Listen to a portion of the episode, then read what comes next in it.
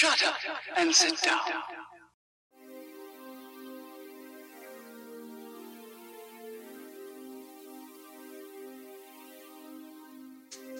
Hi, guys, uh, welcome to the very first edition of the Booker Man podcast, uh, hosted by me, the Booker Man, Alec Burnett. Uh, what you're going to hear over the next um, however long I keep this going uh, is we're going to have some great interviews with some of the uh, the talent associated with uh, DOA Wrestling. Uh, starting this week with a fantastic interview with Jake Pugh, our MC. Um, also, we're going to be looking at how I would rebook, in some cases, um, some of the most famous or infamous uh, wrestling uh, angles and storylines. Um, but also, um, I'm going to be looking at how I would book, and that's what this uh, this episode is going to be. How I would book this year's WrestleMania. So. I'm going to get stuck in pretty much. Otherwise, you're going to be listening to me for hours on end, um, which which uh, we don't want. So, what I'm going to do, um, I'm actually recording this before um, before I've seen uh, this week's SmackDown and before I've seen um, Elimination Chamber. So uh, that would obviously change some of what uh, what might be booked on my WrestleMania card. But what I'm going to do is I'm going to talk you through um, the way that I would lay out this card uh, and also um, NXT as well because I think that's quite interesting. I think uh, I've just watched the NXT Vengeance Day show a great uh, a great show. Uh, a couple of the matches um, a little bit long winded for me, but there you go. That's uh, my my taste. Um, but I'm assuming that they're going to have a NXT takeover um, around WrestleMania period. Um, I haven't seen an announcement, but what I'm going to do is I'm going to put a takeover show together that I would think would complement WrestleMania perfectly. So almost like an NXT's um, WrestleMania, and then two nights of WrestleMania itself. And uh, yeah, I've, I've, given myself eight matches per night. Uh, I've done seven for the for the NXT show. Um, yes, yeah, so I'm just gonna just gonna run through that for you. So um, with NXT, um, I've got on this uh, on this show here. I've got a main event for the NXT Takeover of Adam Cole against Kyle O'Reilly. So we know that's probably going to happen. Uh, we've just seen Adam Cole's heel turn, um, which I actually think is is about time, really. Um, since losing the the titles, um, Undisputed Era have kind of run its course. Um, they're no longer kind of the the faction on top with all the gold kind of gimmick anymore. So I felt like they were getting lost in the shuffle, and they're definitely the, the top guys uh, on that brand. So um, Adam Cole turning is great, and obviously we know how good the matches will be between uh, the members of uh, of Undisputed Era. So I've gone with Adam Cole and Kyle O'Reilly as the main event of NXT Takeover. Um, in that one, I would have Adam Cole uh, take the title and then probably move on into a program with um, with Finn Balor following um, following that show. Um, second up, I've got on this NXT card, and obviously we're going to spend a little bit more time on the WrestleMania card, but to run through here. Um, Burch and Lorcan defending the tag team championships against MSK.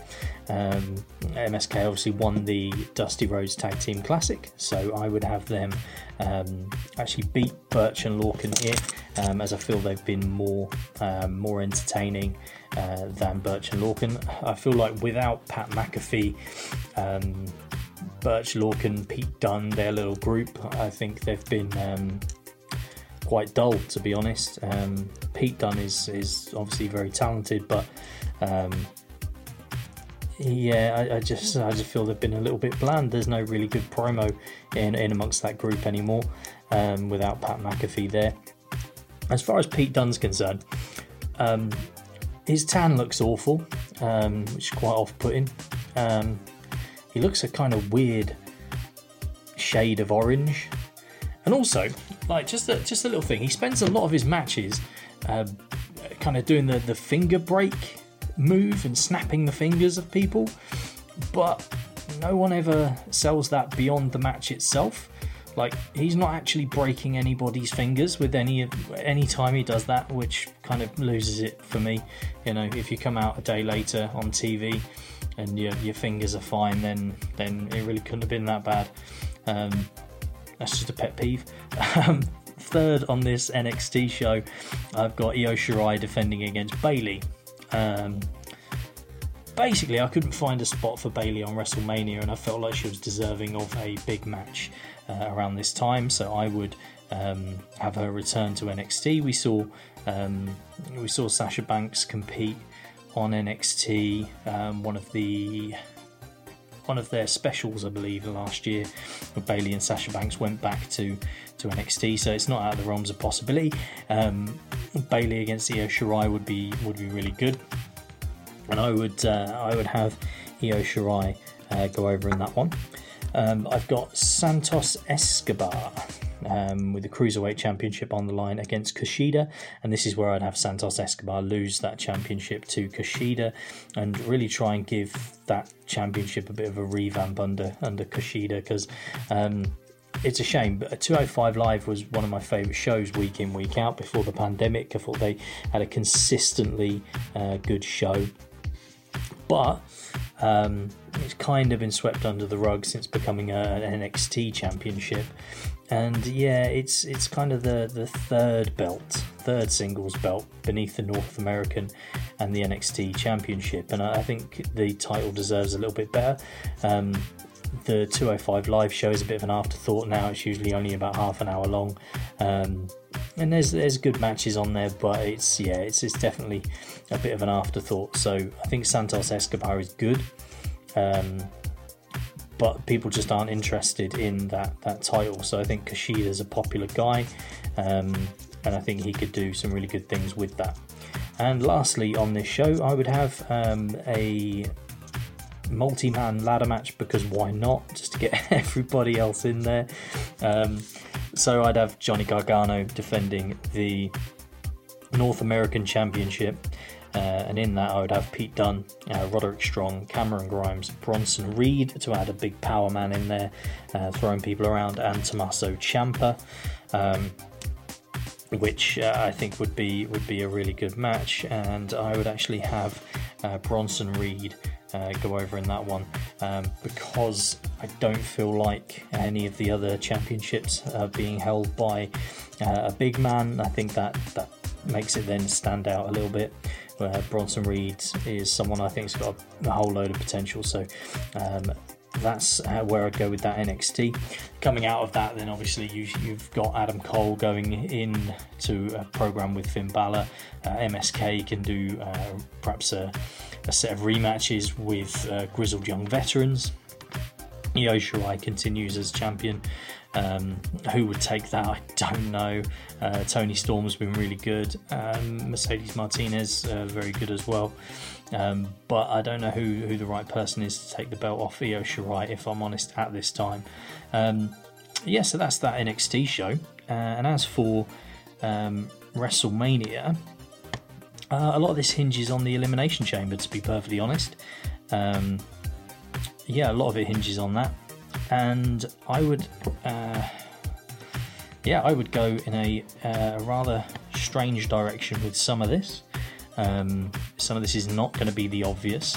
Uh, if I'm honest, I think in reality that uh, they'll be setting up Edge against Roman Reigns uh, as the main event, and then Drew defending possibly against Sheamus. Um, there's debate there as to whether that's a big enough uh, match for uh, a WrestleMania main event, but um, that's probably where it looks like it's going. But uh, I'm going to go in a different direction. So, um, Elimination Chamber, the two chamber matches, um, the way that I would.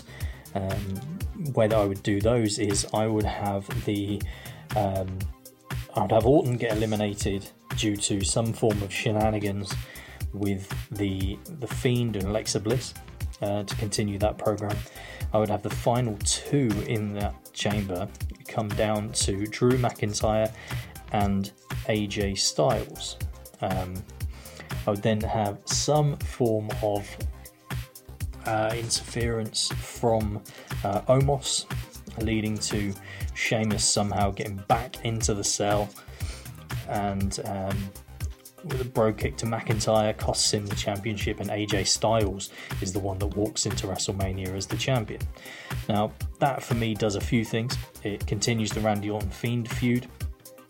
It um, takes the title away from Drew McIntyre, and I, I, I really like Drew McIntyre as the WWE champion, but um, it, by taking the belt away from him, I think you give that feud something else. You give it a bit of an edge with uh, Drew McIntyre being able to blame Sheamus for him not being able to stand as WWE champion in front of um, the first crowd after the. Uh, the pandemic because we're the rumor is there's going to be plenty of people in attendance at WrestleMania. And then you get AJ Styles as the champion going into WrestleMania. Um, AJ Styles has not been booked that strongly, but I think um, I think heading into WrestleMania could be really interesting for him. Um, as for the other chamber, I would, um, which has the stipulation, of course, uh, that the winner will face Roman Reigns the very same night. I would have the winner uh, face Roman Reigns seconds after that match finishes. Um, so I would actually have uh, Daniel Bryan win. Uh, yeah, I would have Daniel Bryan win that uh, chamber match, and then Roman Reigns comes out. Daniel Bryan's completely knackered, and uh, and Roman Reigns uh, beats the shit out of him. Basically, um, you can then set up um, Roman Reigns taking out Daniel Bryan. It doesn't look like Daniel Bryan's going to be able to recover in time. You can set up Cesaro uh, as Daniel Bryan's friend, challenging Roman Reigns at Fastlane, which would be epic. Daniel Bryan returns from injury straight after Fastlane to set up the match at WrestleMania with Roman Reigns. So, um, that's pretty much how I would book those those chamber matches and coming out of them. So I'm now going to talk through the matches for night one and night two of WrestleMania. So night one, um, I've got here Drew McIntyre against Sheamus. Uh, you could um, have this open the show, put a stipulation on that. You know, whether that's no disqualification, street fight, something. Um, but I actually don't think you need that. I think these two um, do quite a good enough job without any um, outside shenanigans to be able to come out and um, and lever each other a bit and, and really um, put on a really good match. So I would have Drew McIntyre go over Sheamus in that one, which then sets McIntyre up. Um, probably do a few rematches between the two, continue that feud on a little bit, and then um, and then Drew can get back in the mix for the uh, for the WWE title. Uh, second on here, I have uh, I have the inevitable uh, Bad Bunny and Damian Priest against The Miz and John Morrison. Um, that match is going to happen. Let's face it. Um, a lot of people criticizing Bad Bunny. Um, I, don't. I don't hate it. Uh, it's good publicity, I guess, for WWE. Uh, and him pairing with Damian Priest is actually really good because it gets a lot of eyes on Damian Priest and shows a lot of faith in him. Um, so hopefully that can then push him further up the card. Um, but this is just a um, this is just a match to, to get Bad Bunny on the show, I guess. And um, yeah, and, I think that's uh, that's a good thing all round. Mainly for Damian Priest is the one that really benefits from that association, um, and I would have line up Damian Priest for uh, for perhaps a, a, a, US title run soon after WrestleMania, maybe. Um, next up on here, uh, I have uh, Randy Orton against The Fiend. Um, I would like to see them. Um, although a lot of people are talking about it being a Firefly Funhouse like um, Bray did with Cena. Um, I actually don't think they'll do that, mainly because they've got people in the building. Um, and who wants to sit in a stadium watching a screen for, for 20 minutes while they do a, uh, a cinematic match? I think they'll have a, a, an actual match, and I think The Fiend um, should go over in that. I don't know if he's um, how you know, he's going to come back with a new look or or what the case may be. I would have him come back with a new look, maybe a um, even a sort of bald head with a different type of mask, maybe give him a completely um, different look and have him um, go over Randy Orton nice and strong, uh, really set him up. Um, potentially as a challenger for um, someone else that we'll get to in a little bit. But I think if the Fiend makes his return at Elimination Chamber, um, that leads to Randy Orton's elimination from that, and then you can set up um, Orton against the Fiend for WrestleMania relatively easily. Uh, I would have uh, next up. I would have um, Charlotte uh, winning the Raw um, Women's Championship. I would have her winning that um, between now and, and WrestleMania. Um, hopefully, um, get the title of Asuka relatively quickly, um, potentially at Elimination Chamber because uh, Lacey Evans won't be uh, wrestling for that. I would have Charlotte take the title, uh, and then I would um, have Rhea Ripley on Raw. Uh, I would have her on Raw uh, challenging Charlotte to rematch from last year's WrestleMania, which, let's face it, was the best match on last year's WrestleMania um, that actually took place in the ring, obviously, uh, Boneyard being an exception. But um, Rhea Ripley challenging Charlotte for the Raw Women's Championship this year. Uh, and I would actually have Charlotte beat Rhea Ripley again, um, which can then become a bit of a thing hanging over the uh, the neck of Rhea Ripley that she can't get the job done against Charlotte um, and then you build, build, build. And I would actually um, have this pay off the following year's WrestleMania with the third match between the two, um, and Rhea Ripley goes over in that one. Um, so yeah, Charlotte against Rhea Ripley. Uh, I would uh, on this first night of WrestleMania. What else have I got?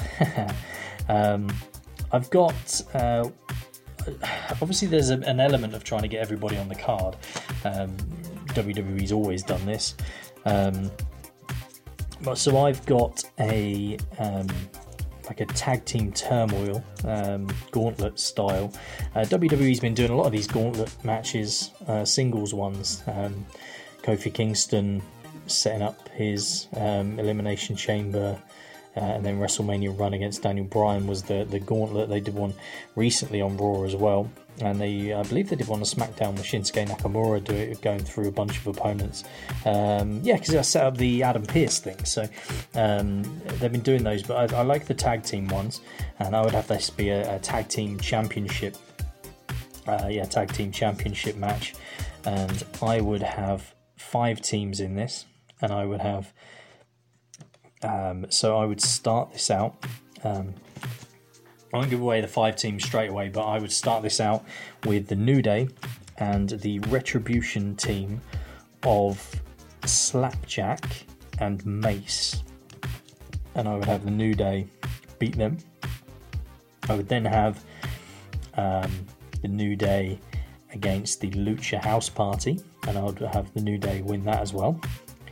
Then the New Day against the champions Hurt Business, um, and I would have Hurt Business quite confidently. Um, and I would have New Day win again due to miscommunication. So we're definitely going to get new champions. And then the last team enters the match, and it is the Retribution team of Mustafa Ali and T Bar, who would uh, would win the match. And Mustafa Ali basically um, would go on to defend the championships with different partners. So almost Freebird style. Um, and that kind of give Retribution a bit of a lift. Um, they've been a bit of a dud. Um, and I think Mustafa Ali is really talented. Um, I actually think Slapjack's really good. Um, he looks like he's cut some holes in a paper plate to put on his face, but he's really good. and T Bar, obviously, Dominik Dijakovic is uh, is really good as well. So um, I think it's a shame that things haven't worked out for them. The look's not great, but I think if you've got Mustafa Ali almost walking around as if he's a singles champion, carrying both belts, um, but defending them with different partners could be really interesting. Um, so yeah, that's what I do um, with that one. And then I would have uh, Finn Balor defending the NXT Championship. You may have noticed he was missing from my uh, NXT Takeover show. The Finn Balor defending, um, and this is where I would have Finn Balor finally um, bring back the Demon uh, to defend against Karrion Kross. Um, so the demon entrance in a stadium, WrestleMania, Karrion Kross. His entrance is obviously um, overboard as well. Um, big time, big fight feel, NXT title. Um, and I would have Balor retain in that one because the Demon doesn't lose. Let's face it, never loses. Um, I would also have. I've only got two more left on here. I've talked through six of them. Um, I would have Christian's return to the ring. Uh, and a lot of people won't like this, but I would have Christian in a singles match against King Corbin. Now, the reason for this is I think Corbin is a really underrated heel. Christian, um, Christian's going to be very popular. Corbin can play up the fact that he's going to give Christian his last match, like he did with Kurt Angle. Um, and I'd have Christian go over in that one. I just think it's a good, solid um, 10 minute return match for Christian. Uh, and then you can obviously do some other stuff with him following WrestleMania, which we'll, we'll get to in a second.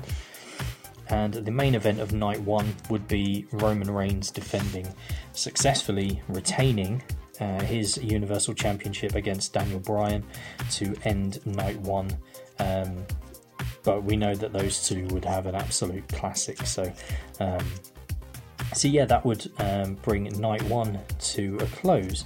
Um, so that's Drew McIntyre over Sheamus, Bad Bunny and Damian Priest over The Miz and John Morrison, uh, The Fiend over Randy Orton, Charlotte over Rhea Ripley, the Retribution team of T Bar and Mustafa Ali uh, winning the tag team championships, uh, Christian defeating King Corbin, uh, Finn Balor defeating Karrion Kross, and Roman Reigns retaining against Daniel Bryan. So, night two.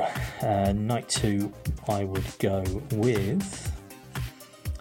I would open the show with the tag team titles from SmackDown with Bobby Roode and Dolph Ziggler defending against Rey Mysterio and Dominic and I would have the Mysterios win the tag titles to open the show. Nice feel good father and son winning the tag titles.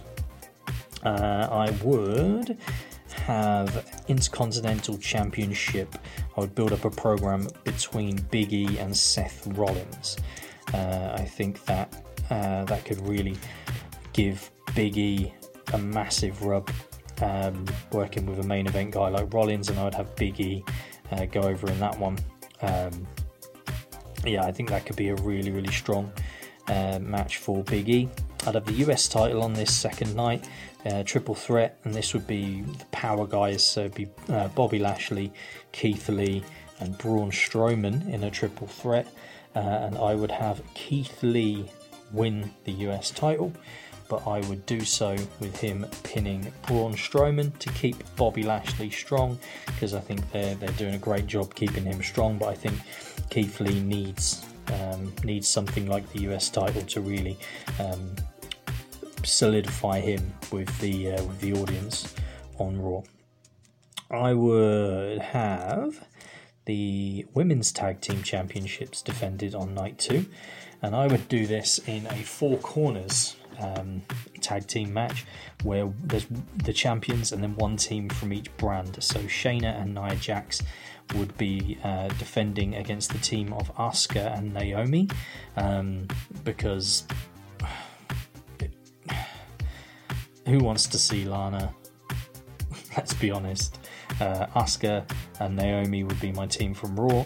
The Riot Squad um, would be my team from SmackDown, and then Raquel Gonzalez and Dakota Kai from NXT after winning the uh, May, not the Mae Young Classic. What am I on about?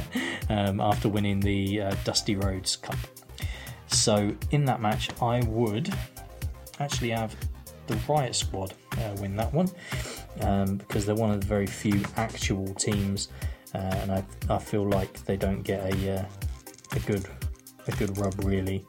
Um, Ruby Riot for me is is really underrated. Um, and I, I, feel like they would do a good job, so I would put them over in that one and have them carry the, uh, the tag titles for a bit. I would have a singles match between Kevin Owens and Jey Uso. Uh, in this one, I'd have Owens in control. Um, I would have Jimmy Uso return in this if he's ready.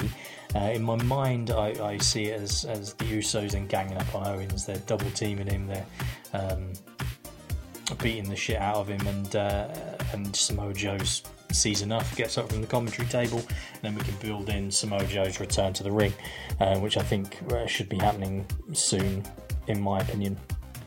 I don't feel like Samoa Joe's in any way done, and uh, I would put Samoa Joe in this uh, in this match. Um, pop the crowd, get Samoa Joe in there, uh, beat up some Usos, uh, and let's face it, Samoa Joe and Kevin Owens as a team against the Usos would be really good going forward. So, uh, so yeah, I would uh, I would go with that. I would also have Sasha Banks defending the SmackDown Women's Championship against Royal Rumble winner Bianca Belair. Um, which would be really good. And I would have Bianca Belair win the title, and not much else really needs to be said about that. Um, I actually think that um, Bianca Belair would be better if Bayley had kept the title. Um, and yeah, I think that would have worked out better. But um, Sasha Banks and Bianca Belair will be a good match. I'd have Sasha go more of a more of a heel in this, and uh, Bianca Belair overcomes and uh, and takes that one. I would have Goldberg um, on the show, uh, and I'd have him against Sami Zayn. Yeah, I know. Um, so I remember Goldberg against Dolph Ziggler being really good um, because it, it kind of caught people off guard, um, especially Ziggler super kicking him straight out of the gate. And I thought if Goldberg's going to be on the show, which he probably is, then the best thing for Goldberg would be not putting him in a title match, put him against Sami Zayn. Sami Zayn can complain that he's not booked on WrestleMania. Uh, Sami Zayn can be doing all of his conspiracy theories, everything's a conspiracy theory, and then he gets told, oh, but you are on WrestleMania. Um, you're against Goldberg. Sami Zayn's not happy, flipping his lid. Um, and yeah, and Goldberg can beat Sami Zayn. Goldberg looks good doing it. Um, Sami will make him look good. You know that much is true. And, uh, and yeah, and I think that would actually be really fun, a really good use of, uh, Big Bill.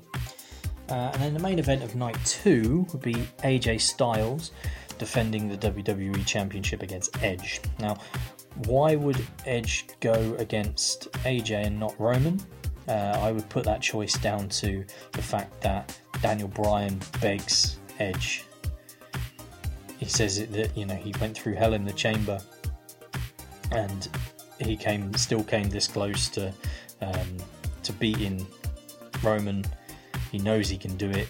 He wants Roman at WrestleMania, um, and Edge decides to to challenge AJ Styles. Um, you've got Omos in the corner of Styles, so you can play on that. Omos gets involved in the WrestleMania main event. Christian makes the save, does a dive onto Omos, um, tries to take him out. Um, out of the equation. Edge beats Styles, wins the title, feel good ending for night two. You think it's all over, out comes The Miz. The Miz cashes in Money in the Bank at the end of night two of WrestleMania, and Edge beats him as well because you know, no one wants to see The Miz win the title. Need to get rid of the money in the bank because it's doing everyone's head in because no one wants to see the person holding it win the title and not in a, oh yeah, we don't like him because he's a heel. No, people just don't want The Miz on the top of the card anymore. And, uh, and I would, I would have um, Edge beat AJ and then beat Miz as well um, for the title. And yeah, Edge stands tall at WrestleMania gets his arm raised by Christian, who's out there who helped him. Um, you can then set, have a big reunion on Raw with the Miz and Morrison against Edge and Christian, which would be good fun. Um, you've got challengers ready to go there for Edge. Um, I think you've got obviously Drew McIntyre, um, you you know Sheamus in the mix. The Fiend would be really good going after um, Edge as champion. Um, there's just lots of different ways that you can go with it. Bobby Lashley would be really good step up and challenge for the title as well. Um, over on SmackDown, Reigns obviously can do a rematch with Daniel Bryan.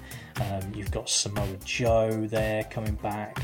Um, you've got Big E, um, Seth Rollins. There's lots of different matches there. Nakamura, Cesaro, loads of different matches, loads of different ways you can go with it. But I would end WrestleMania Night 2 with Edge standing tall, having won two matches, and looking like a bit of a boss. Um, probably looking a bit haggard by the end of the night, but still, I would have um, have that be the end of WrestleMania. So that's um, that's what I would book. Um, yeah, and I think that actually rounds off quite a nice WrestleMania. I think that there's plenty on there that would be really good. So yeah, I'd like to know what you think of my draft of a WrestleMania card uh, because um, yeah, I've not really done this before, sort of fancy booking um, of WWE's current product. Um, but next week, what we're going to be doing is we're going to be looking at some uh, some old uh, scenarios. So we're going to be looking uh, for suggestions. I've had a few suggestions already, um, but I want to know what you want to see me try and rebook from wrestling history. We've had suggestions such as the invasion angle, WCW, the birth of the NWO, um, but I want some challenges. So I want um, one one that came up was changing one thing. So uh, the the first night of the NWO, booking the NWO going forward, but you cannot have Hulk Hogan as the third man. That would be interesting. Um, might tackle that one in the coming weeks. Um, so yeah, that's uh, that essentially wraps up my WrestleMania uh, booking. And, uh, and now we're going to get to the interview part of the show, and we're going to talk to Jake Pugh, uh, who uh, we had a lot of fun. We had a good catch up. Um, it's really good to, to chat to some of these guys because we've not been in contact for so long due to the pandemic.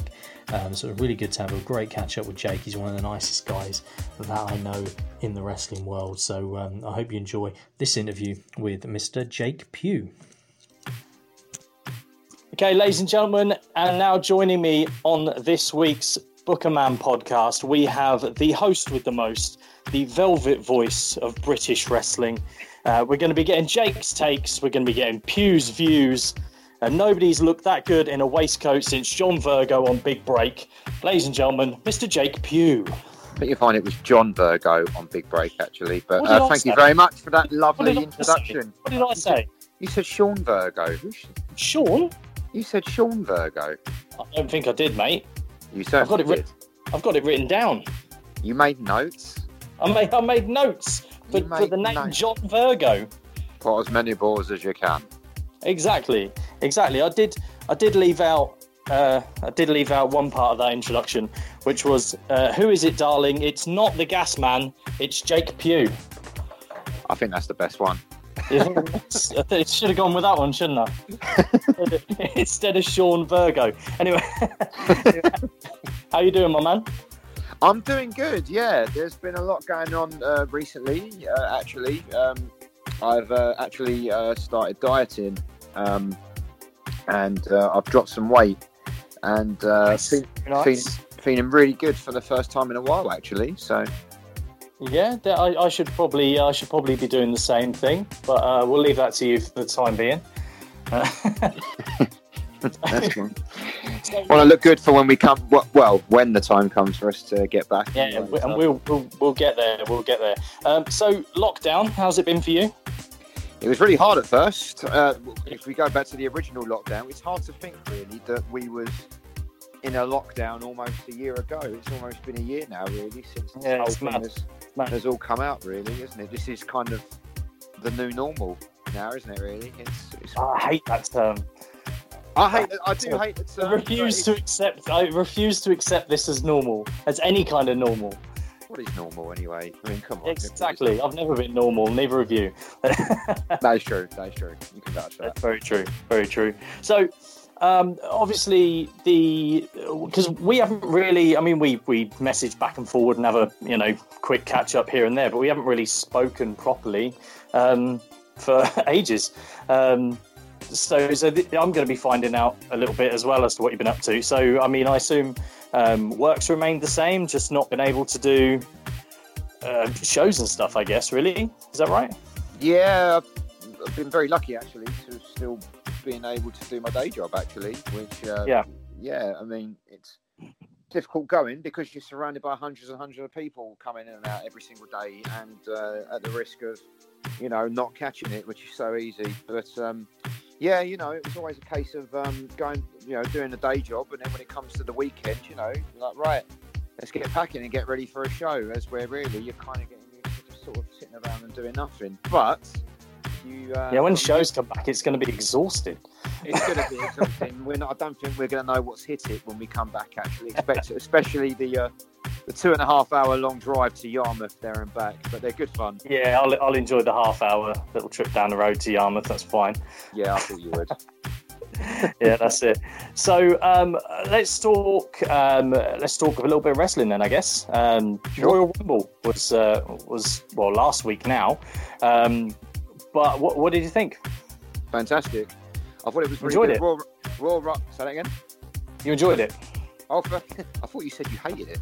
Uh, it was. I really, I really enjoyed it. Um, it's the first time in a while I've sat actually sat down. It was the first time in a while I've stayed up for a pay per view actually, because um, I'm hitting hitting thirty this year, and uh, I find it hard to stay up and have late You're night. so old. I know, um, but I, I stayed up to watch, and I have to say I enjoyed it from beginning to end, and now it gets me excited for WrestleMania. Actually, um, I thought the men's Royal Rumble was fantastic. Um, I really enjoyed uh, the thing that I marked for the most was for uh, Christian's return. I was a big fan of Christian uh, back in the day, uh, but the girls Royal Rumble I thought was uh, was a lot better, uh, respectively, especially with the outcome. I did not expect uh, Bianca Belair to win at all. See, I, I agree with that. Actually, I um I, I thought the women's Royal Rumble was was the better of the two rumbles. Um, I was uh, I think like most people when it came down to the last three, I was really happy when Charlotte went out. Um, not that not that I don't think she's good, but it, it's obviously just nice to see someone fresh. It's Uh, not. To, it's, it's nice to not have the predictability anymore. If that makes sense, you know. Yeah, yeah, exactly. I mean, I was I was pulling for Rhea Ripley, not going to lie, but So was I. it was one of those situations where you couldn't really be mad at either of them winning in the last two, to be honest. Um, I thought, yeah, I definitely agree with you that that was the better the better rumble, and Christian coming back was was just just cool, wasn't it? it's just yeah, Didn't look like he missed a step either. As soon as he got in there, it was no sign of any ring rust. He was in good shape. And the takeaway moment for that, I even put it on Instagram, was the moment Ed and Christian hugged. I think we all felt that. yeah. That's that's one of those things that that's why we're wrestling fans, I guess. Those kind of moments just hit you straight in the feels. You know, these two guys that, that none of us have ever met, or you may have done in, in passing or, or whatever at a show or whatever, but, uh, you know, we don't know them on a personal level, but you, you do, you feel invested in these people, especially when they're two guys that had to retire through injury. It's, uh, it was, it was one of those proper feel good moments. And props to WWE for actually doing that and the whole Thunderdome ex- experience that they put out as well. It's so difficult, especially with no crowds at the moment. But I think I've kind of got used to the Thunderdome now, and it's um, obviously it'll be much better when we get crowds back. But uh, See, the thing is, thing is with the Thunderdome. I mean, I, I, I you kind of get used to it, as you say, but I can't, I can't get on board when they when they start piping in like "this is awesome" chants and things like that, and it's like, it's like, come on, you're you're telling you're that's them telling us that that something's awesome. And it Yeah. might not necessarily be awesome. you know, they, they can it is what it is. manufacture. Yeah, I mean, it's it's got to be Vince McMahon's dream, hasn't it? Being able to manufacture the reactions to whoever he wants. Um, when fans are where, where fans in reality might actually boo something, they'll uh, exactly. they could just be like, "Damn it, just pop in that audio track just there." yeah, they'll be continuing to pipe in the audio and, and uh, when they get crowds back because he's got he's so used to it. Oh, I think that'll be his thing going forward. I think as soon as he hears that crowds are not reacting to what he wants them to react, he'll just dub over the sound instantly. yeah. So um, Edge men's rumble. So who have you got Edge against for Mania? What do you think? Do you think he's going to go Roman? I think that's most people think that. Absolutely. Um, I have to say as well, and this is what I love about wrestling the most as well, is the next day. I mean, I hate internet trolls, you know, that say, "Oh, this person should be pushed, and this is how they should do something." This all begins really from when Edge had to retire and relinquish the title, and when he cut that. I have to say as well, I forgot how amazing Edge is at promos. Uh, when he cut that promo the week before the Rumble and says, "I'm entering the Rumble," I straight away I said, "I hope Edge wins," and the fact that he went in at number one. So, so basically, so he had to retire all these years, you know, from a there was no chance, no one could ever call Edge ever coming back. Even after Daniel Bryan came back, he Edge said so himself, "I can't come back and wrestle." Then he started feeling good, got in the best shape that he's ever been in, hadn't missed a step in the ring. Then he comes back to the Rumble, enters at number one, lasts all the way through. I mean, that's the story. That's the story right there. And I think the perfect ending to WrestleMania would be him uh, holding the title in the stadium with a crowd there and the pyro going off. Because if anyone deserves it, it's him. But you see, but you see, this is where this is where I kind of disagree slightly, because oh. I think, yeah, yeah, uh, I, I know. uh, I just, I just can't see them taking the belt off Roman yet. I just don't see that happening. So as good as the story is with Edge, um, I, I, don't know. For me, it's yeah. not like it's too early to take off Roman. I mean, I, I, I see what you're saying. That, I think, I think. Sorry to cut you off. I think that going back to your original question. It's fine, yes, mate. It's only my podcast. It's cool. Oh, that's right then. Fine. uh, it's. I think that yeah, going back to your original question, I do think it'll be Edge and Roman. It's going to be spear versus spear, and I always liked Roman, even when he was a babyface. I always thought that he should have been pushed as a heel because uh, that's where he plays at his strengths, and we're actually seeing that now. It's definitely the best work that he's ever done as a character, anyway. And yeah, yeah. I mean, I'm happy with either way. If Reigns wins, Reigns wins. If Edge wins, if Edge wins, I'm happy either way. I'm just, I think it'll just be a, I think it'll be a great match. I think that's where they're going to go anyway. Yeah, I mean, I mean, if if the Booker man could book it, I'd have Edge lose. I'd have Edge lose to Roman, um, and then yeah, and, and then and then have the little few months of nostalgia tag team run with Christian um, before Edge turns heel and gives us the uh, the rated R superstar kind of heel shit again, which was his best run, really, wasn't it? Oh, absolutely. The whole feud so with goes um... heel, beats shit out Christian, and then you know says that you know the whole return thing was meant to be all about him and not about Christian. You know, boom, there you go, and then wins the title. That's... Well, I'll be happy with that as long as we get Edge versus Christian at a WrestleMania one day because that's something that I've been pulling for, for to see for ages. Even like way before Edge had to retire, I was hoping Edge and Christian would one day finally meet at WrestleMania. Yeah, I think to be honest, obviously, I, I, was disagreeing there about the outcome for Edge and, and Roman, but I've got this gut feeling that we're not going to get Edge and Roman at Mania. I don't think that's the match that they're going to go with. Um, I've got the, I, I saw the uh, results from last night's Raw because um, obviously we're a little bit um, late to the party talking about the Rumble, um, and they've they've announced the participants for the Elimination Chamber. Um, I don't know if uh, you've seen I know where you're going with this, but go on. Yeah, so Drew is in against five former champions. So you've got Miz, Jeff Hardy, uh, AJ Styles, Sheamus, and Randy Orton. And I've just got this feeling of dread that Orton wins the title. And Edge Whoa. challenges Orton and beats Orton for the title at Mania. Because um, we didn't really get a clean finish when they had a match a few weeks ago on Raw. So it was the whole Alexa Bliss thing. I just, I can just see it. Edge beats Orton for the title. Reigns defends against whoever. Um, and and yeah, everyone will be happy because Edge just won the title. But I just think that Orton feud to run its course a little bit. Yeah, I, I don't know. You see, part of me does feel like they might want a fresh opponent for Edge. It's just what I'm thinking. I feel like they might pay off the Randy Orton. I'm oh, sorry, uh, yeah, sorry, yeah, the Randy Orton and uh, Bray Wyatt feud.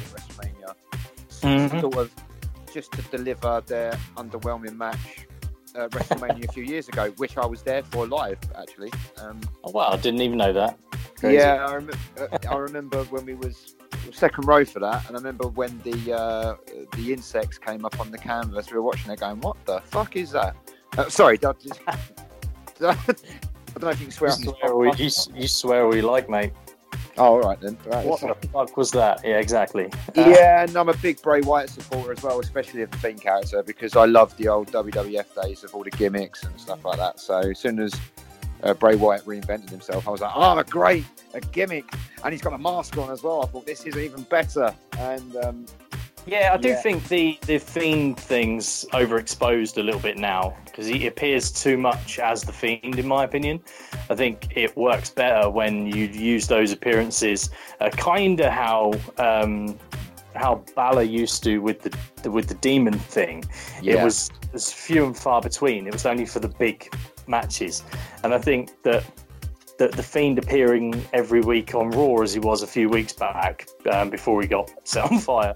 Um, I think him appearing every week was just a bit overkill, and you need to kind of keep it special. So maybe this is a good thing for him being off TV for a little while, um, and then come back and gear something up for Mania, whether that's Orton or, or whatever. But um, I agree with you.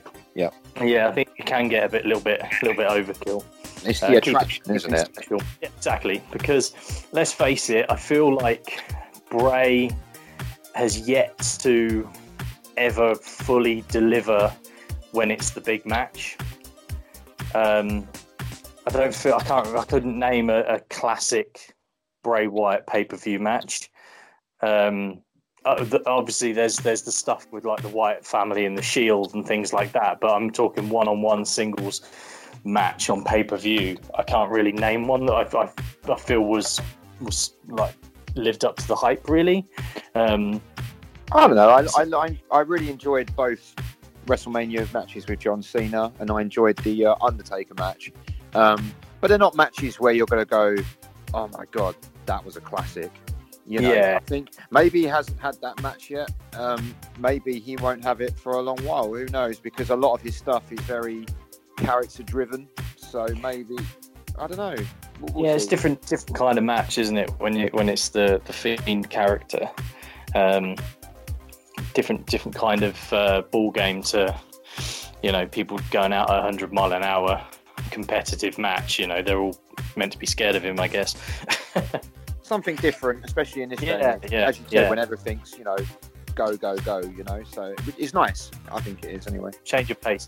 Uh, so uh, Bianca Belair, I think, is actually less predictable um, for for what she does at Mania. I mean, you could say that she'll obviously go with Sasha, but that's then kind of face face match. I'm not sure that that particularly appeals to me.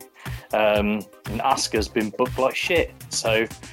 Um, Well, I'm not really personally, what the match is there? I think that she will go with Sasha um, because Sasha can so easily turn heel, and people would rally for Belair.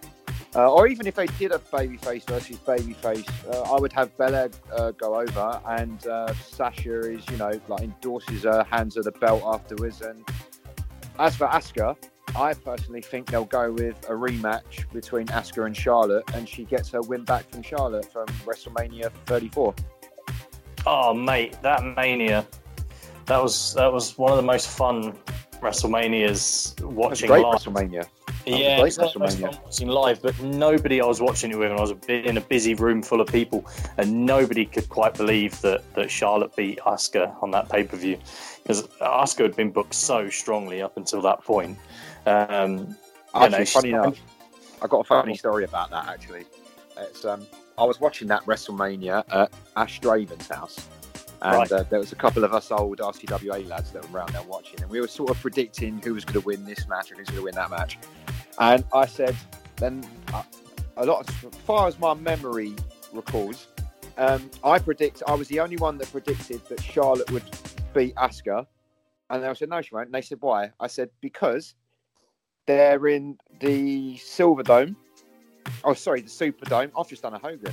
I- It was in the Superdome, where where WrestleMania 30 was, and that's where Undertaker's streak ended. And I said, and that's why Asuka's streak's going to come to an end. And lo and behold, Asuka's streak came to an end. And I was like, what did I tell you? No one. Yeah. Draven. Draven. Yeah, because Draven wrestled that night. He did, And yeah. then he did home. He was on my show that night. He was on the DOA show. Um, the uh, the actually all of the matches from that show have been uploaded to YouTube this week over on the DOA YouTube channel. Check that out. Subscribe. You know all that cheap plug, cheap plug, cheap plug. little plug. Um. Yeah, you know, I'm, I'm, getting into this. so he, he, he was uh, he was on that show. It was him and Mark Lloyd against Kip and Brad, special edition um, tag team main event. That was actually uh, very very good. Um, and uh, and yeah, and then he, he shot off after the show to, to head back and uh, and check out WrestleMania, obviously, and have some have some guests over. Um, I still yeah, say to this day that that WrestleMania should have been Undertaker's last match um, because Cena made him look a monster in those two minutes and 30 seconds, whatever it was. And I said, that's it. He looked amazing. Done. End of, sh- end of story. Yeah, yeah. I mean, everyone's got their kind of take on on the Undertaker and when would have been the right time to to stop. I mean, those that say, you know, the streak should never have ended. um, I can see the argument from both sides.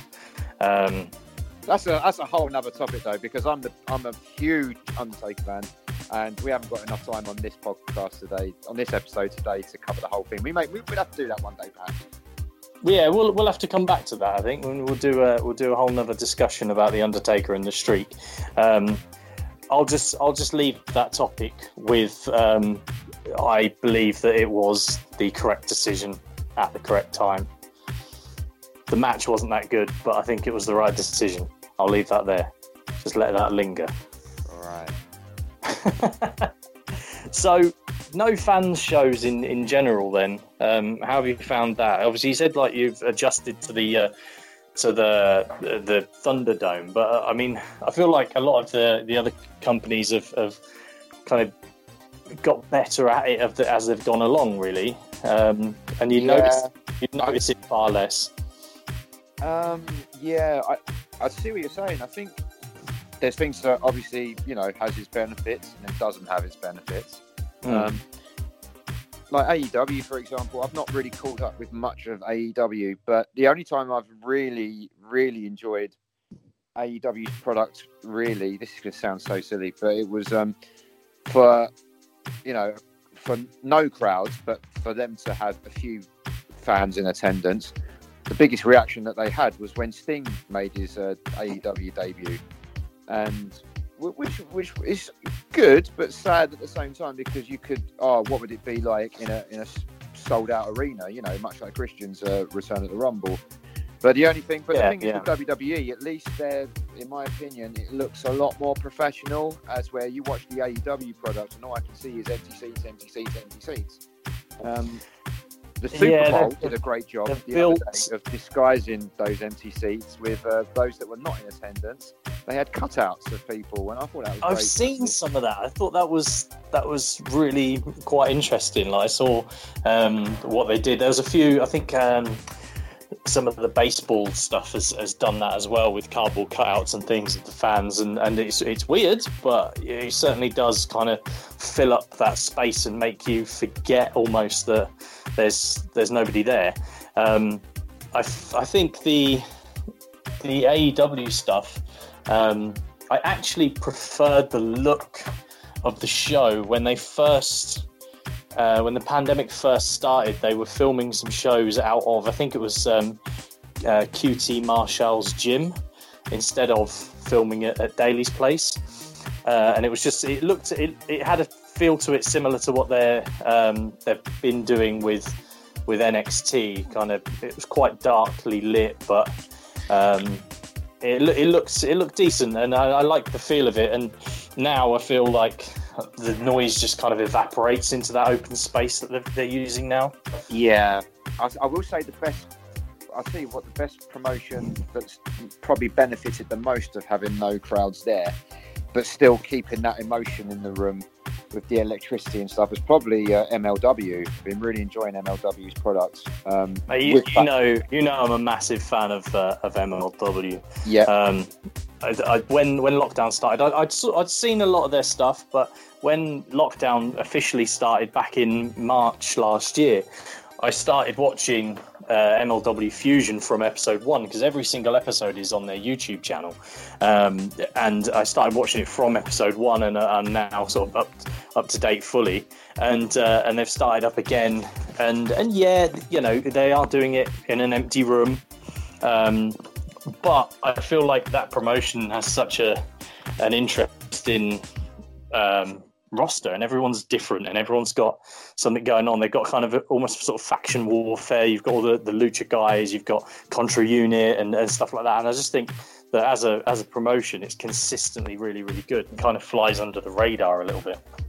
yeah, I totally agree with that. The look of the show looks fantastic as well, especially with how they've reacted to have not being able to have a crowd there. And Hmm. I love the ranking systems as well. There's a time limit on the screens, and you know if you're going if you're going for the heavyweight title, you're a heavyweight. If you're going for the middleweight title, you're a middleweight, and so forth. You know that's. Uh, I mean, I do like, I do love my sports entertainment. Don't get me wrong. I, Mhm. you know it's why I fell into re- loving re- wrestling in the first place. However, I do like the I do like the legitimacy side of it as well, and trying to Yeah, and the thing is, the thing is with with MLW, obviously they they do have, like you said, the rankings, and they they focus on they they refer to things as as title fights as opposed to like matches. You know, everything's a, a fight, and it's kind of they've gone down that almost a, a UFC like approach, but that doesn't mean that you don't have you know traditional sort of pro wrestling characters and gimmicks because it's full of them look at but Kruger. it's still exactly but it's still treated with a legitimacy um, that i don't think other promotions have managed to quite master. And when when aew started they were they were pitching it as it's going to be um, wrestling presented like like sport and it's going to have a legitimacy to it and, and that kind of thing. And they never really really delivered on that. Um, uh, something that that Tony Khan said in press conferences and stuff, and they never really delivered on that. And I feel like MLW's nailing that approach. I agree with you. I really do agree with you on that one. Uh, Im- Impact's finally added some crowd noise. Um, Yeah, finally. yeah, their shows were. I kept hearing that, that their stuff was really, you know, doing quite well, and and their shows were consistently good. But every time I tuned in, it just felt like uh, you could hear a pin drop, and it was really off-putting, uh, especially when you get used to having some piped-in noise like the other shows were. Um, but but they're they're kind of in bed with AEW now. Have you seen any of that stuff? yeah, I have seen that stuff. Yeah, I think I think it's good for wrestling to for well, first of all, it's good that Impact is still around for wrestling because it's you know, um, and it's good. It's nice actually to see promotions kind of working together. I don't know if it's a one-off thing or not, but I think it's nice to see that you know, like Impact Wrestling, New Japan, Impact Wrestling, NWA, they can all kind of work together. And uh, one thing I will say, being an announcer and uh, a commentator as well, one thing that I really appreciate out of Impact, which on paper doesn't sound like it works, but it does, and that's D'Lo Brown and Matt Striker's commentary. It's- because uh, Josh Matthews was painful. well, he really was painful, and I mean that in the nicest way possible because I'm Josh sure he's a lovely bloke. Well, I'm sure. No, but the thing with Josh Matthews is that I always just see him as the WWE guy because he wasn't. Uh, he didn't. He did commentary for Velocity, if I remember, and then he was Yeah. the, uh, the the backstage news uh, interviewer guy on Raw, SmackDown, and then he also hosted. You know, what was it? Bottom Line, the Live Wire, whatever. Um, Yeah, The he recap- the recap shows, type the of shows. Yeah, yeah, yeah. so to me, he was always the WWE guy, and I feel like, and I feel that's kind of what AEW slowly be, uh, becoming into. I mean, don't get me wrong. If if someone's a free agent, it's good to have their eyes on that Yeah, product. if, because, if, hey, someone, if someone's good, they're good. You know, it, it, regardless of where they've worked. But I do think you're right in that some people carry that stigma with them um, from place to place. Um, yeah, because uh, when you go back to that, is sometimes when I look at old TNA, where I'm talking about 2010, 2011 TNA, Mm. it kind of felt like, well, this is WCW because you had Hulk Hogan, you had Scott Hall, you had Kevin Nash, you had the Nasty Boys even, and things like that. And it was, and I thought, well, you know, this you might as well just rename it WWF or WCW. You know, uh, that's the danger, really. You don't want to replicate something that was done once before that works, but it's not working now because obviously times Yeah. have changed. But funny, uh, funny little uh, Josh Matthews story. So uh, I remember that Josh Matthews was was made the, the commentator for one of the main shows, and I don't know if it was just uh, for that week because um, someone wasn't there or something, but they put Josh Matthews uh, doing um, either Raw or SmackDown. I can't remember which which it was. Um, but I, I remember the the camera cut to the, the commentary team at the start of the show, and Josh Matthews has got to do his big introduction. This is his big chance, his big night, and just as he starts to speak, this trickle of blood just starts coming out of his out of his nostril, and he oh, gets yeah. this nosebleed uh, just as they go live to the commentary team. So it must it must have been raw at the time, otherwise they would edit it out, I guess. But it went it went to him, and this he started. And as it happened, he he sort of spotted it, and then he's trying to cover up his face. He's trying and he's trying to do the introduction at the same time. And yeah, he was never on Raw again as a commentator. Oh, yeah. just imagine Vince McMahon's face. I remember seeing it and just pissing myself laughing. And that's my that's my main memory of Josh Matthews as a commentator. just a nosebleed. That's lovely. Just- he's just he's just a fucking nosebleed, isn't he? I must say, actually, talking to commentators as well, I want to have a big send a shout out to Ollie Spring actually because he's actually someone who doesn't really get mentioned a lot by a lot of people, but he's a fantastic ne- commentator. He's never had a nosebleed at a show. He's never had a nosebleed at a show. Wow. Yeah, I'm try- not that I I've been trying of. to work with him. Like I've always said to him, one day we're going to work together on, on the commentary table together, and we never have done. So that's something that when this pandemic is over, we're going to try and do one day. Whatever, wherever it may be, whatever we do, you know, we do want to work together one day. He's, and a, uh, he's a nice bloke. He does good commentary, and he's never had a fucking nosebleed at a show. What more could you want? yeah, I'd love to What see your face you want, if you ever get a nosebleed when the camera's on. But That's fine, mate. That's absolutely that's absolutely fine. It, ju- it, it'll never work again. Damn it. No. so, right, I want to talk about you because there's probably Okay. loads loads of stuff that I don't know. Um, so, uh, and I know it's kind of cliche when people do podcast interviews and stuff, and they have to give their life story. Whenever I've been on them, I've had to, you know, explain everything about how I got involved in wrestling and, and repeat the same answers and stuff. But um, where was the first place that you uh, that you worked, and, and sort of how did that come about? Uh, that came about when, um, well, we all sort of used to. I first met the RCWA lads really when they was all you know fucking around on mats, you know, and that was you know Ash Draven and Will Ospreay and all those sort of guys. And Mm-mm. at the time, I think uh, there was this girl who was in my college class when I was doing uh, when I was doing acting, and she said, "Oh, my boyfriend does wrestling." At the time, it turned out to be uh, Will Ospreay, but then she put me in touch with someone else, and then uh, then that was RCWA, and then RCWA once they started training professionally, and then they started putting on shows, and then uh, RCWA grew into a big company in the UK. Um, and uh, then, but while all that was going on, I was trying to train to do some wrestling. But at the time, I was also playing football. I was also This is this is music to my ears. Let's get it booked. Okay. well, never say never. Uh, I was playing football at the time as well, and I remember I broke my tailbone when I got tackled playing football, and I did a bit of training at uh, RQW House, which was in Dagenham, uh, where I was Right. living, not far from where I was living at the time, run by Len Davis, who was Mhm. also who also used to uh, rent out his equipment, you know, his camera work. Yeah, his- yeah. I've, I've met Len a few times. Nice guy. lovely guy, very welcoming. Uh, I found out the wrestling wasn't for me, but he uh, always said, uh, you know, why don't you come help out on shows and things like that. And I remember I was a cameraman. The very first show that I worked on, I was a cameraman for WAW, and that was at the Talk in Norwich, and it was called Homecoming. And Right. was in 2000. It was either 2008 or 2009. I can't remember.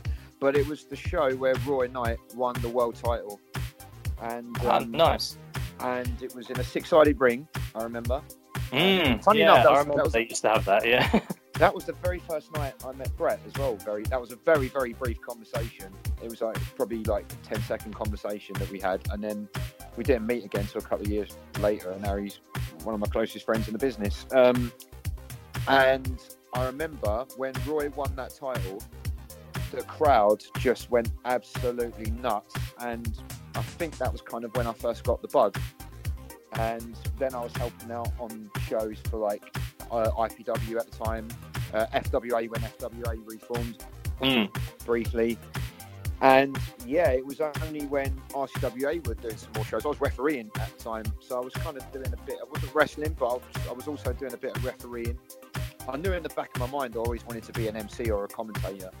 And um, I think there was one show. It was a bank holiday show outdoors that they did at the Raynham Fair Day, Fair Day. It was that they do every year.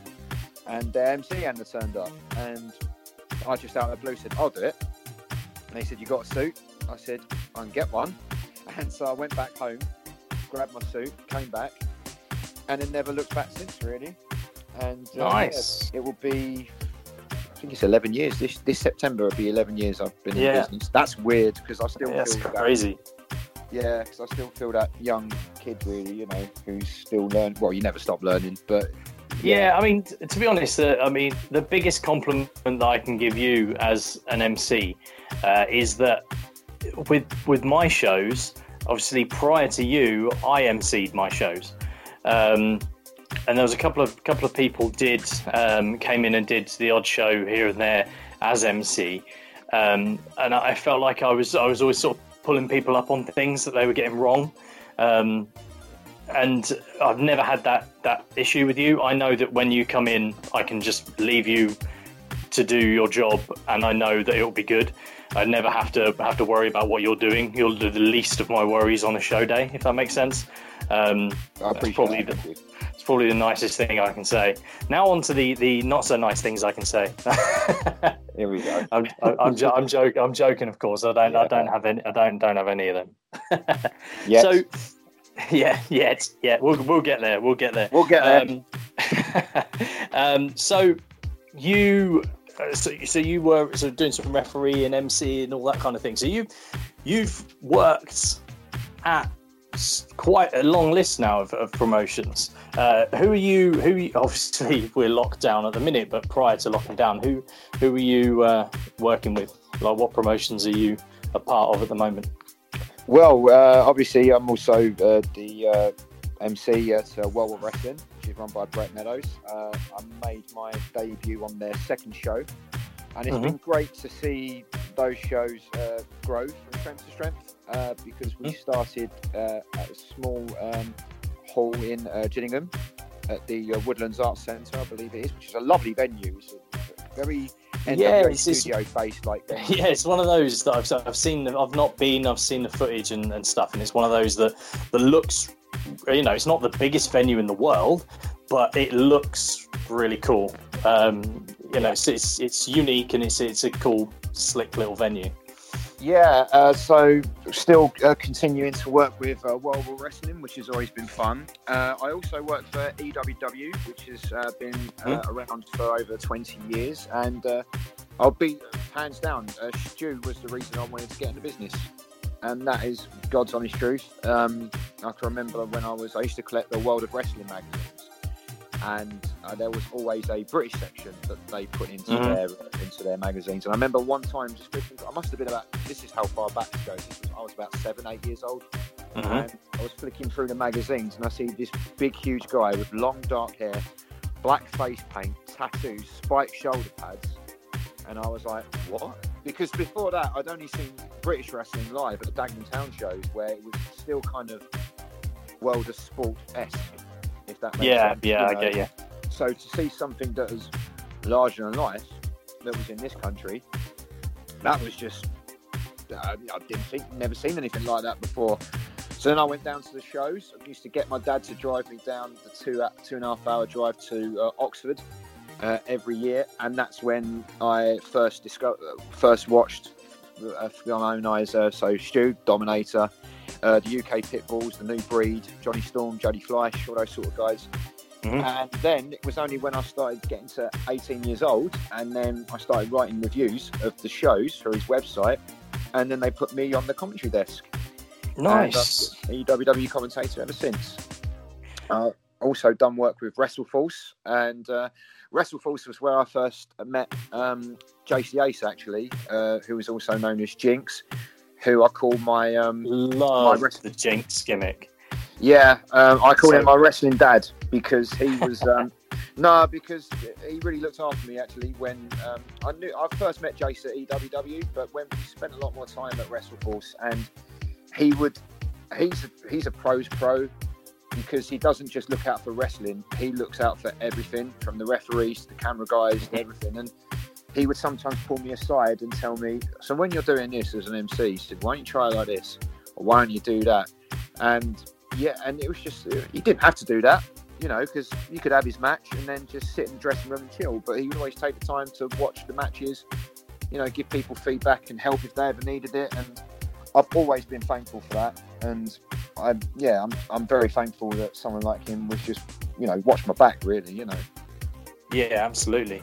It's important to have those type of people uh, to sort of help you sort of along the way. Um, and and have, have got your best interests because you know there are a lot of people that are, are literally only only about themselves and only look out for number one. Oh, totally. Uh, so, so people like that are, are really important, uh, not just in wrestling, but in general, of course.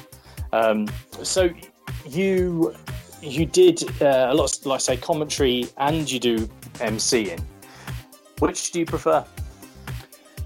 It's a tough question. If you, if you had to give one of them up, if if I I don't know had to- why you would. Yeah, if, I don't know why you would ever have to do that, but you are too Hypothet- kind. I don't know what's I- going on here.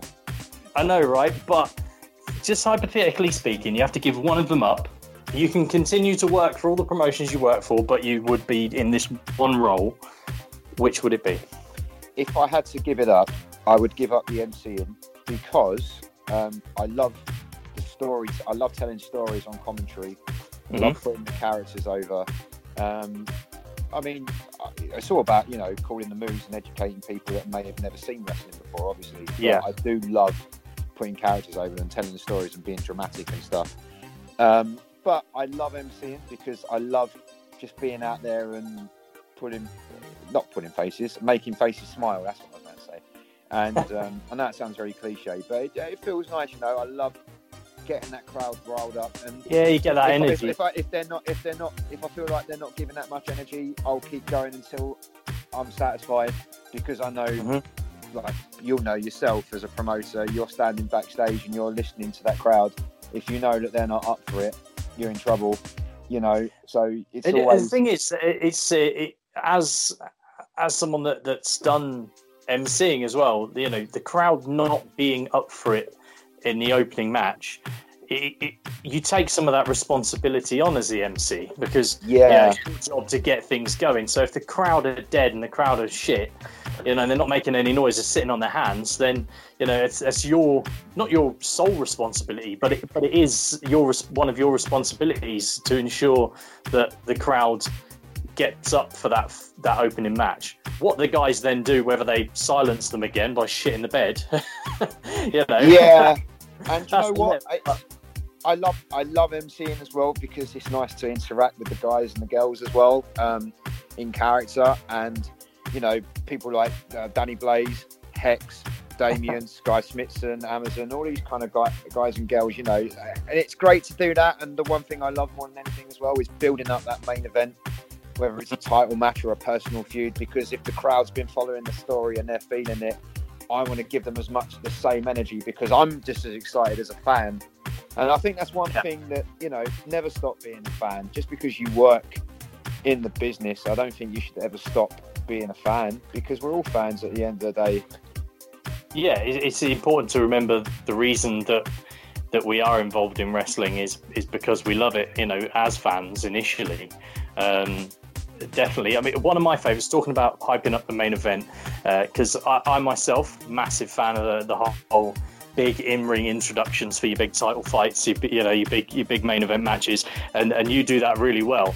Uh, one of my favourites, though, from you, uh, introduction, and on this show, I believe not to not to uh, in any way um, call you in any way unprofessional, um, but you, you'd had a couple of drinks um, at the Christmas show last year. I did I might have done. I, I You might, you might have done, but it was it was completely fine because everyone was it was Christmas. Everyone was having such a really good night, and you still did, did your job, you know, just as well as as always.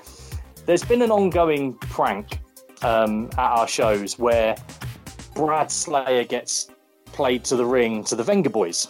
Oh, I know where this is going. Yeah. And and your in ring introduction, you're introducing uh, Martin Kirby, who who uh, I'm really happy that was uh, on that show before he actually um, stopped wrestling because he, he stopped shortly after. Uh, whether he'll come back or not, we know how wrestling retirements work, but. Um, you know, he, he was he was on that show, which was uh, a lot of fun against Brad. Did his introduction really good. Everything's all serious, big championship match, and then you hit the line in the introduction. Boom, boom, boom. He wants you in his room. And I just absolutely lost it completely. And Brad loses it in the ring. I've watched the footage back. It's, it's just superb. And I, we've done that a few times with that song. Gets pops me every time. Jeez, I was actually trying to forget that, but you've you've managed to. Uh, Mate, it was so funny. It was so funny. You well, know, that uh, uh, the, the only time, the only ever time where I was tipsy during the show, and never again. I'm a pro. there was a um, there was a funny line in a in a, a commentary to on the, uh, the first ever DOA show, um, and um, Brad find it's another story involving Brad. But him and Kip were on the first DOA show, uh, tag team match. They're making their way to the ring. Uh, we've got um, Lucky Ollie, uh, Ollie Dean on commentary with Peter Nixon doing commentary on that first first show. yeah, yeah.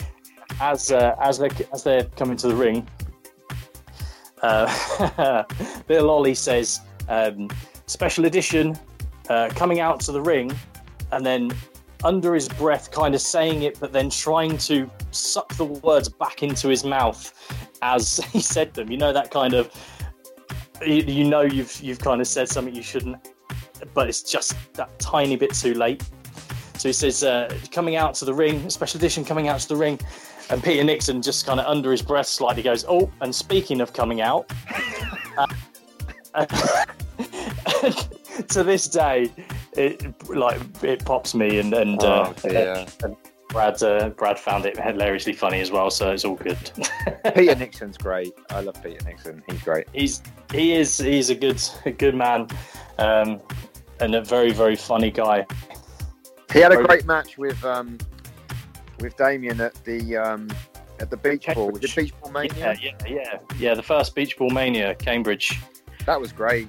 I remember that. Yeah, really The whole good. setup, and but we, we I think we had uh, we had a lot of uh, blow up stuff, didn't we? yeah, yeah. No blow up dolls, but blow up No everything. blow up dolls, and I just want to make that clear to the viewers. Yeah, Uh, give that to like indie shows in Japan. Um, no one's wrestling a blow up doll, well, but they did battle with blow up palm trees. Um, Brad and Damien in uh, in Cambridge at the, the second Beach Ball Mania, um, which I don't actually think you were there. I think I emceed it because you weren't available. I, I believe. No. Uh, you were elsewhere. How dare you? Um, Well, and then I got then then I got the footage of what happened. it was do fun. to, do you, do you want to tell the story? No, no, no, no. You're the guest. Go ahead. So it was uh, they're outside, and then the Gladiators music hits, and straight away I just put my head down and just went. Oh. but I did chuckle. But the footage is out there, and it is it is very funny. Um, it was it was one of those uh, one of those nights. That was Kip's last UK indie match um, on that night. It was it was just gen- generally just a really good fun uh, fun night, a kind of party atmosphere towards the end, and uh, yeah, it was a lot of fun. And there was those little bits that that was in no way planned, but it, it added to it. Everyone had a had a good time. Um, but yeah, I think it's actually interesting to me that you would you would pick um, commentary over over MCing. I actually took one of your MC gigs recently, didn't I? Yes, you did. Yes. Yeah, yeah.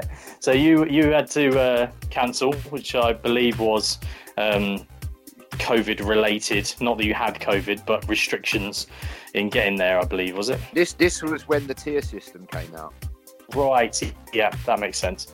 Yeah, this was when the tier system came out, and uh, yeah, I just thought play safe. And uh, Yeah. I was I was gutted about it, actually because um, it was in a big top as well, and I thought, oh, that looks a fun atmosphere and everything like that. But uh, you know, I think as COVID started to rise, I thought, especially when things started to happen a lot closer to home, I thought this is a bit too risky. So um, Yeah. but uh, you know, there's always next time. There's, I, I know it's been very, very a long, stressful process, but there is light at the end of the tunnel. We've just got to be a little bit more patient. I think if I was to, you know, work my crystal ball, maybe later in the year, early 2022, perhaps. Who knows? I, th- I, th- I think that will be probably safe-ish. Yeah, yeah. I, I can say that you would have you would have enjoyed the uh, the big top show. It was uh, it was a lot of fun. Um, I had a good time. It was it was actually the first time I'd emceed a show that wasn't mine. Um, Yeah, how did that feel? uh, I, I enjoyed it. I enjoyed it because it it meant that I wasn't I didn't have 101 other things on my mind.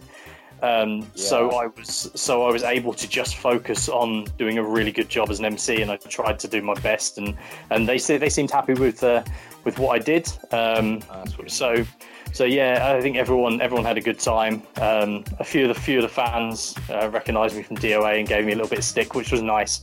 Um, as as much as uh, as much as it's it's not always nice getting stick, but it is nice that they uh, you know they they're on board with uh, with the, They're the on board with character it. They know trying the to be. which is good. Yeah. You know Yeah, what? exactly. In saying that though, when, when I said about giving up one or and doing the other, I think if I was to ever give it up, I think if I was to go to the commentary table for good, I whoever would be MCing, I would feel like I should be up there. You know what I Mm. mean? So I feel like I, I couldn't give any up really, unless there was just a point where someone said, "Listen, I really need you to do this. Can you do it and not do both?" And I'd say, "Yeah." I mean, I'm pretty. I'm a company guy. You know, I'm not selfish or fixed Of up course. in my own world like some other people might be because it's a, it's a team effort. You know, we, you know that. I know that. A lot, a Mhm. lot people should know that. We're not all selfish little stars that want to put ourselves over. Uh, but Do you, yeah, What do you mean? I'm, I'm the star. um, I, gr- I do I do agree with uh, with what you're saying there. Uh, with uh, with regards to um, when you're when you're sitting there and you're seeing someone else doing, you kind of feel like you should be doing doing that thing. I mean, I I got my start in in wrestling doing commentary originally, um, but then I never did commentary for DOA because I never felt that I could be sat in one spot for the whole show because I'd Yeah. be needed to do all, all this, that, and the other. But commentary is one of the things that I really always enjoyed. Um, so I- I've been doing that again.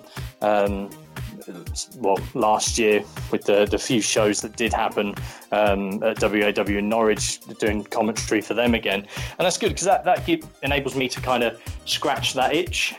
Um, And I think it's good to have a retrospective of so many different areas of the business as well. So it's good to be helping hands on and just to help people as well. Because the longer you do it, and then when you see other people start doing it, you want to listen and you want to help them if they're making any sort of mistakes and give them advice Yeah. and help them get better, you know.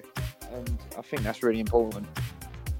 Yeah, I, I, t- I totally agree. Uh, you touched on a minute ago uh, when you think things will um, will restart. I mean, it's kind of strange because everything is shut down in this country, but um, you know, wrestling in general, like the, the big companies in America and everything, have obviously consistently kept content coming out.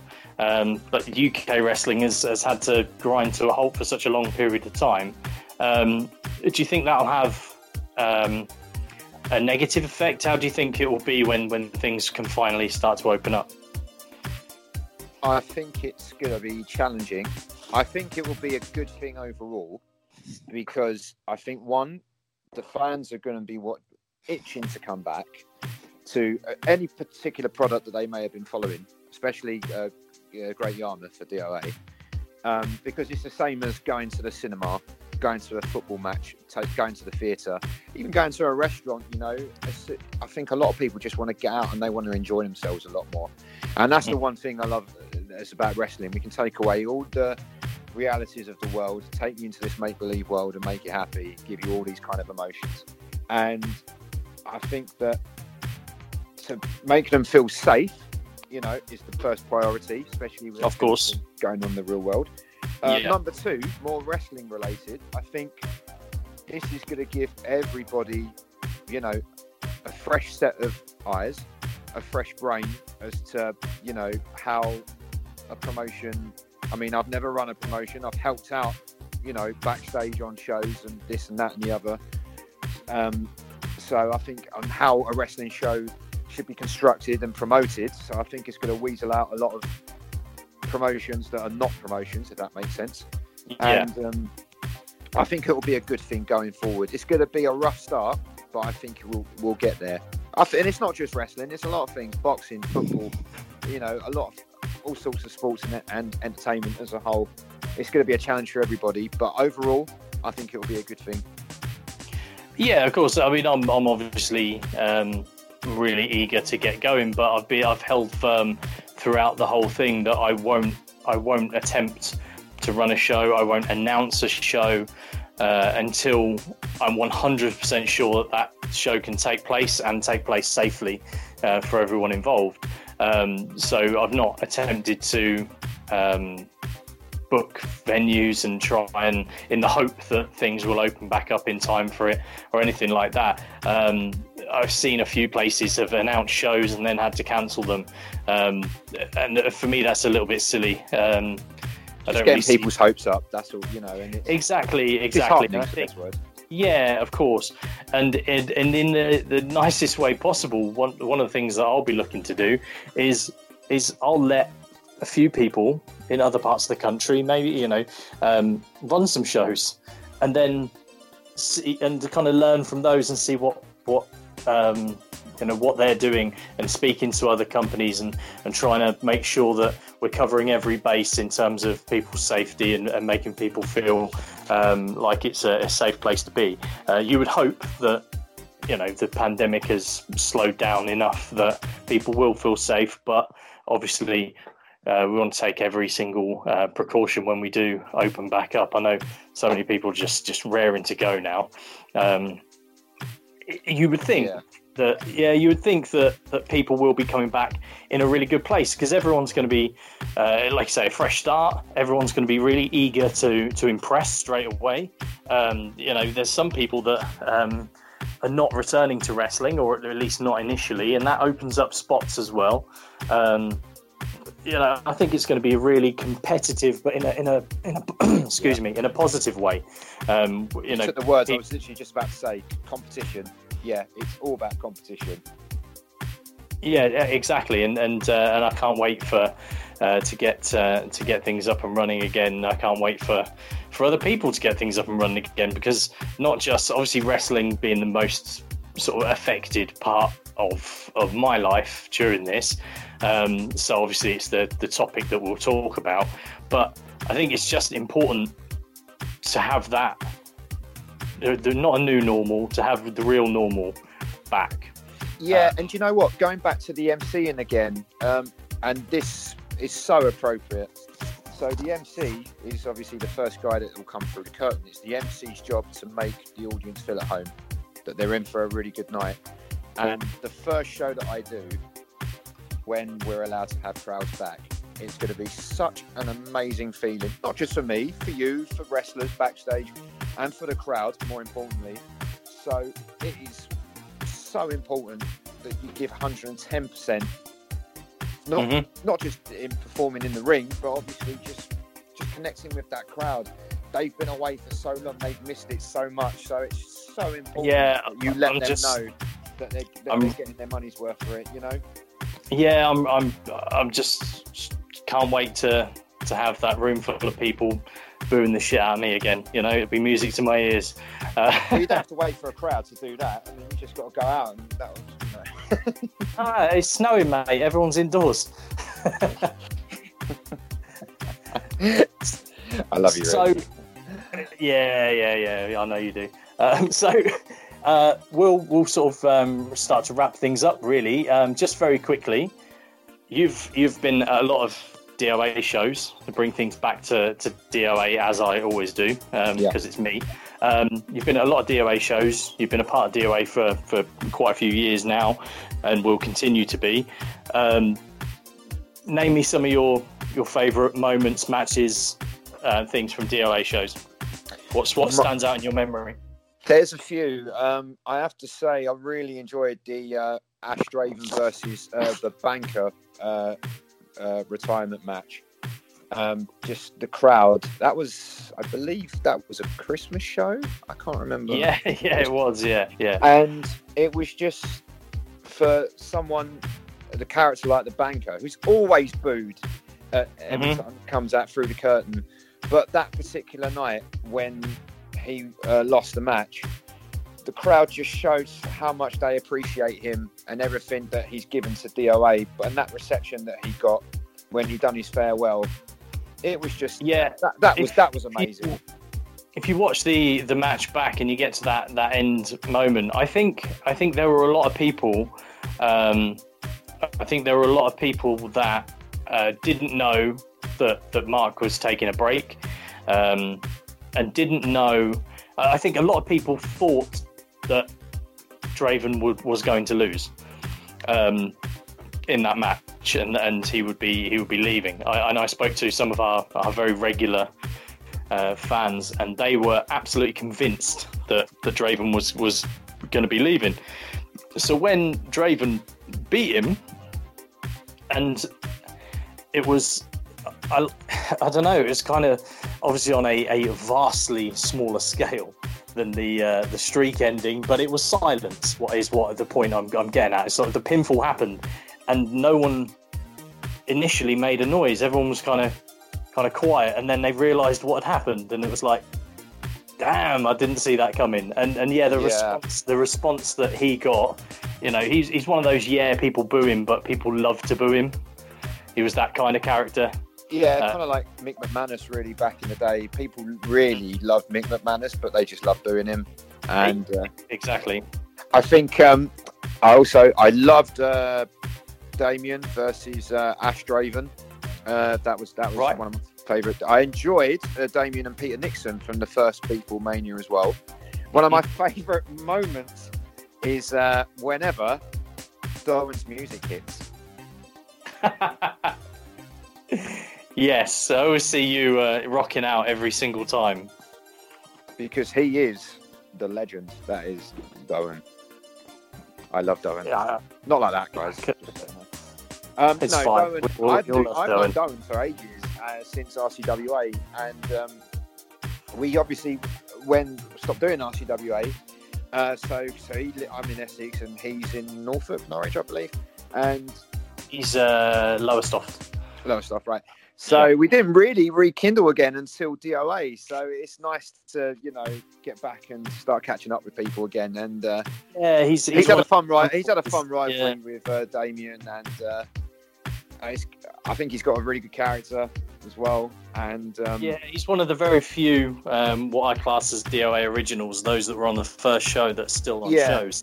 There's and probably I only also loved. before. is- Go on. I was gonna say there's only really three or four that are still around. Uh, Brad Slayer, um, Doan, um, Pete and Nixon. Uh, that's that's probably it really um, from that from that first show. Although I won't say who, but when shows come back, someone from that very first show will be making a comeback. But I won't I won't spoil that just yet. I'll just leave that and let that linger. I, I have to say, I love the pairing, and this is going to sound biased because I'm talking to you, but I did love the pairing of you and Danny Darko. Um, I just thought I that, enjoyed, I enjoyed that. I enjoyed that. I really did.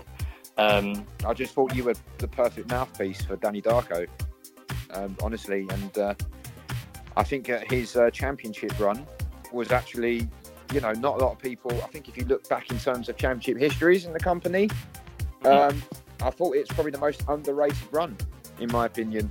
Actually, yeah, I was I was quite proud of, of what we did with that. Um, I, I, actually felt like we, we could have done a little bit more uh, with it at the time, um, but you know circumstances sort of sort of changed and led to uh, led to us making a few changes. Um, and, and Danny's now doing his uh, his thing, um, a very different sort of character. Um, but yeah, I really appreciate that. That's uh, that's nice to hear that that uh, that you know you enjoyed what what we were doing. No, honestly, mate, um, it's it's good to see the company go, uh, grow from uh, strength to strength as well. I mean, obviously, it's not just DOA, it's other promotions out there as well. You're going to get bumps in the road and things like that, but to see you come back and improve, you know, and especially with COVID, this absence makes the heart grow fonder. So when mm-hmm. it comes, when it's time to come back, it's going to come back with a bang. Yeah, absolutely, absolutely. So, uh, what we'll do is we'll leave that there, but we're going to pick this up again, Jake. Uh, you don't know this yet. You kind of agreed earlier. Uh, we're going to talk again, and we're going to talk about the Undertaker streak. Uh, we're going to talk about some other things as well. But I'm definitely going to have you back on the Bookerman podcast. But for today, thank you very much for joining me, my friend. It's been an absolute pleasure to have a bit of a catch up and uh, and talk some good old wrestling with you. Thanks, buddy. I really appreciate it. Look forward to come back. Right, take care, my friend. You too, mate. Thank you. Well, there you go. That was my um, that was my chat with Jake Pugh, uh, wrestling MC.